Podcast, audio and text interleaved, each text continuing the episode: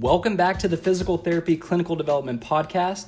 This is your host, J.A. Graves. Today, I will be talking about choosing the right exercises, difficult diagnoses to treat, and how to go about treating them, as well as covering movement training components or pillars.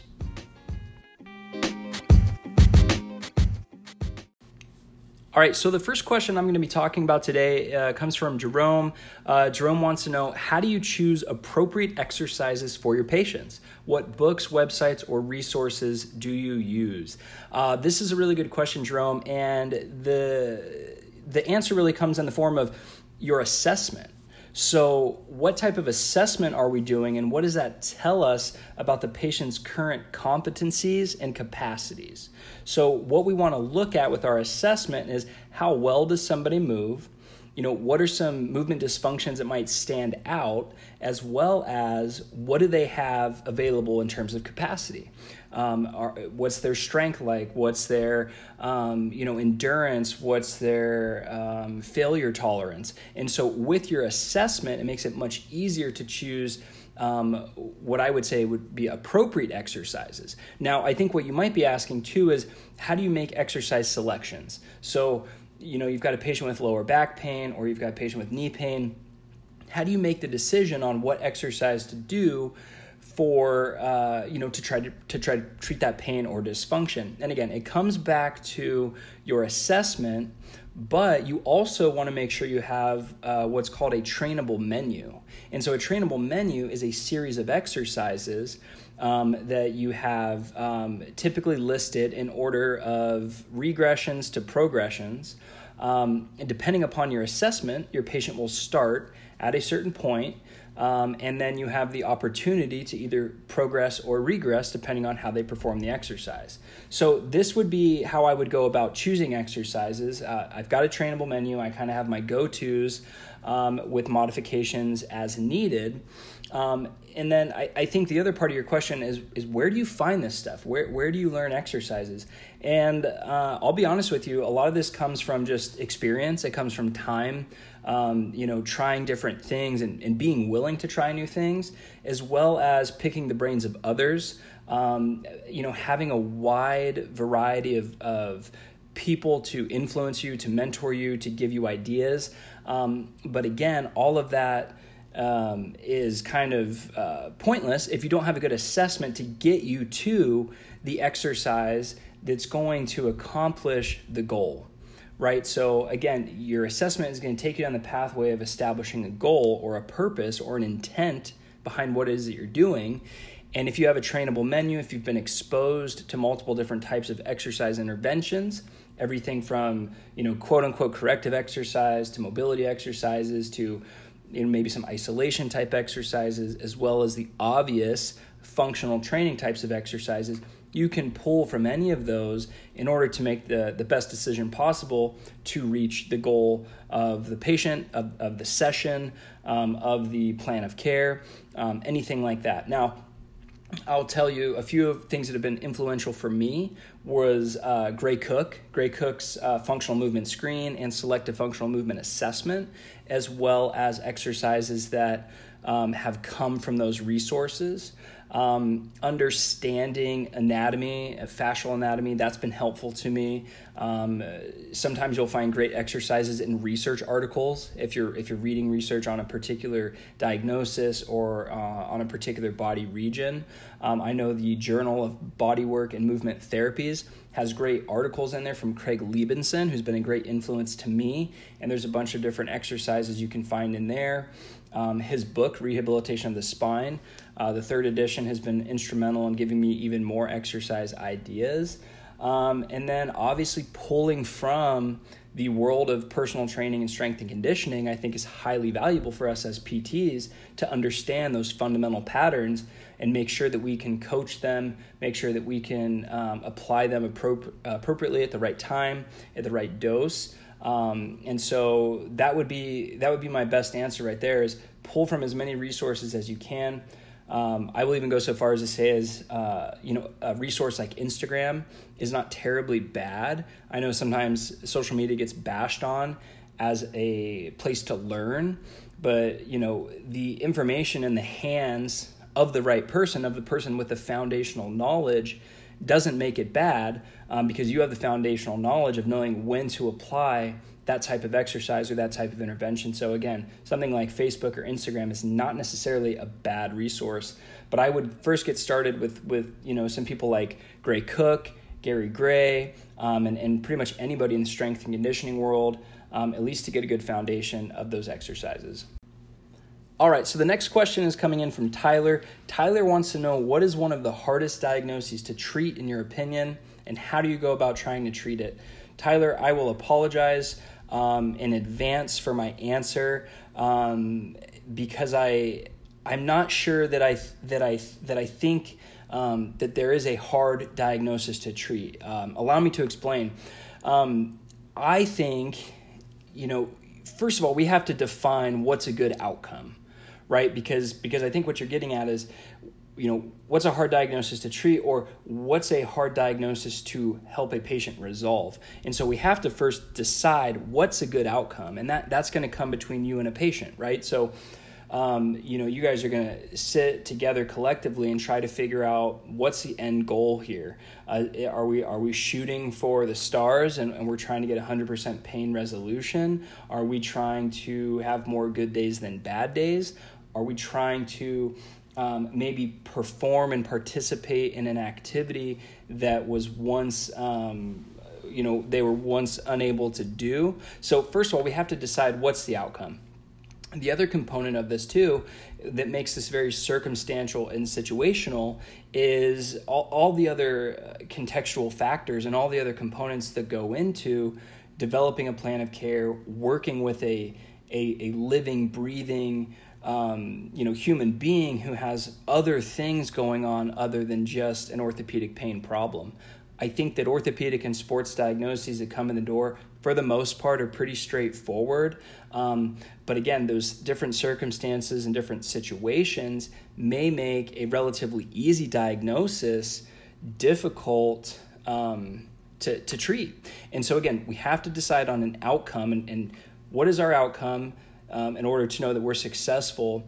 But then we have to figure out, um, you know, what are the patient's expectations? What what are they expecting to get out of this? What do they expect the plan of care to look like? Does that match up with your expectations? Are you able to develop rapport? Can you educate them in such a way that they truly understand what it is that you're saying and they're going to buy in? Right? What other comorbidities do they have that may negatively influence the decided upon outcome. So it's again, it's multifactorial. There's a lot of things going on here um, when, when, talking about this. Um, you know, if you would have asked me a couple years ago, um, I probably would have followed suit with a lot of people and said, you know, persistent low back pain is very difficult to treat. Um, that has become easier to treat in the last couple of years. Uh, and again, this comes from you know the willingness to try new things, uh, changing my approach to patient communication, establishing new expectations, violating patients' expectations in such a way that I'm able to actually change the way they think about what they have going on. Um, that's not unique to me. Um, and, and, again, I don't claim to be able to treat everything or anything and, and, and be a magician and, and cure everything but again, I think as as you are in clinical practice longer, your mindset will change, and, and you will start to see patterns, and you'll start to um, you know understand that that you know maybe maybe a lot of these there's there's no hard condition to treat. There's there might be a hard circumstance to navigate. There might be a patient that has several layers that you have to peel back um, in order for your message to really resonate with them. Um, and the problem is, is that if we have a hard time doing that, if we can't make that happen, we might have a bad outcome. So if I have a series of bad outcomes with lower back pain, as a clinician, my confidence is going to go down, and, and, and lower back pain is going to end up on my list of hard diagnoses or, or one of those diagnoses that I really don't want to work a lot with. So, again, I think this is very circumstantial, it's very situational. It's very dependent upon the individual. Um, again, I think as a as a profession, as a rehabilitation profession, because I'll clump us all in there, all the other rehab professionals out there. I think for the most part, we do a great job uh, of treating most diagnoses that are that are um, actually um, appropriate for treatment. Um, I, again, I think the, the, the problem just lies in uh, the circumstances, or perhaps the individual, or uh, maybe an inability to connect, develop rapport, or set appropriate goals and expectations. All right, so the last question comes in from Anushka. Anushka wants to know about movement training components or pillars. So um, I, have got two answers for this because I think I know where the question is here and, and, and what um, and what Anushka is looking for. Um, but I'm going to give two answers so that I can be sure that I answer the question correctly. Um, that way, if I'm wrong on one, there's a backup answer. So when it comes to movement training components or pillars, um, I, first, what I'm going to speak to is what I believe to be fundamentals of movement, things that we should be um, definitely implementing in our plans um, with our patients. Um, and this comes from really from the world of uh, performance, um, strength conditioning, personal training but essentials when it comes to movements are going to be those movements which we deem functional or which we deem uh, fundamental. And so, um, you know, there's kind of a general consensus out there in the performance and uh, physical therapy and strength and conditioning world on some fundamental patterns. So, we talk about squatting, um, hinging, we talk about doing single leg um, and split stance type maneuvers and exercises such as a step up or a lunge, um, pressing variations that occur both in the horizontal and vertical plane, and pulling variations, again, occurring both in the horizontal and vertical plane. Um, uh, the, there's a strong, strong argument for the importance of, of carrying things, so doing loaded carries. Uh, Dan John is a big proponent of that and I have to agree. I think I think carrying is a functional activity and it it can be a great great workout.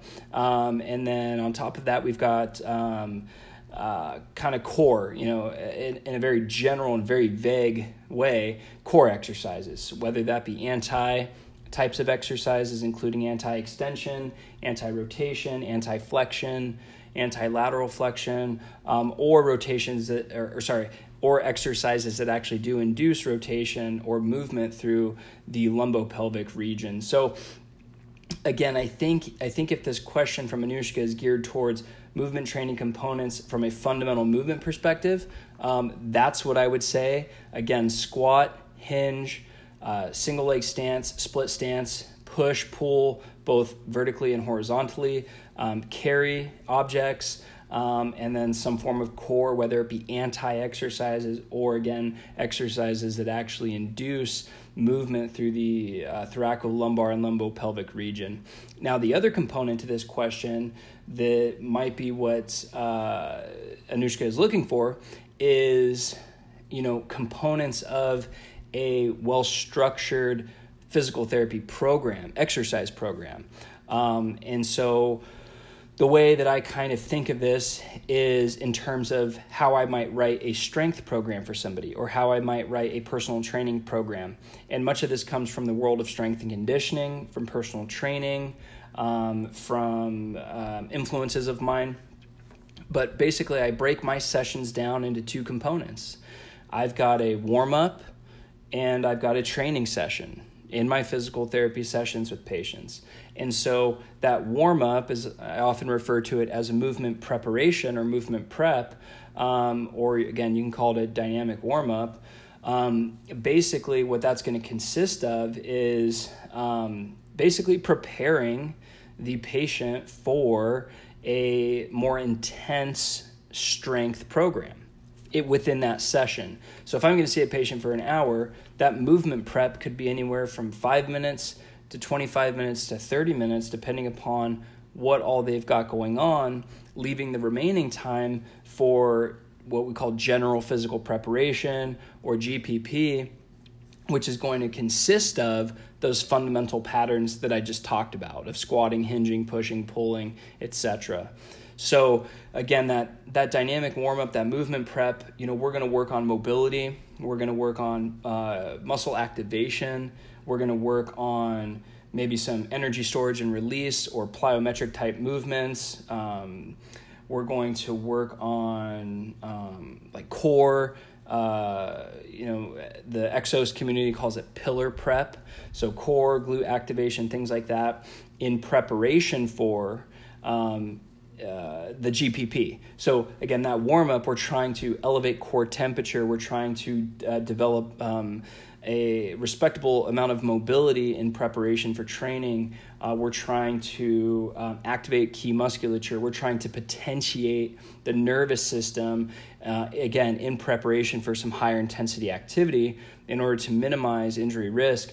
But also, this gives us an opportunity to develop perhaps develop new movement competencies or allow somebody to move a little bit better before we start to load them in these fundamental, uh, fundamental patterns again of squatting hinging pushing pulling uh, standing on a single leg performing split stance variations carrying objects uh, doing uh, additional core exercises.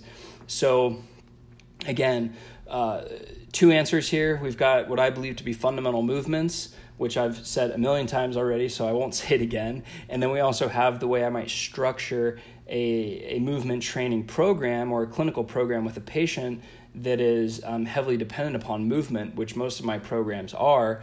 Um, again, and that's going to include a dynamic warm up or movement preparation, as well as the later half of the session being dedicated to GPP um, or general physical preparation.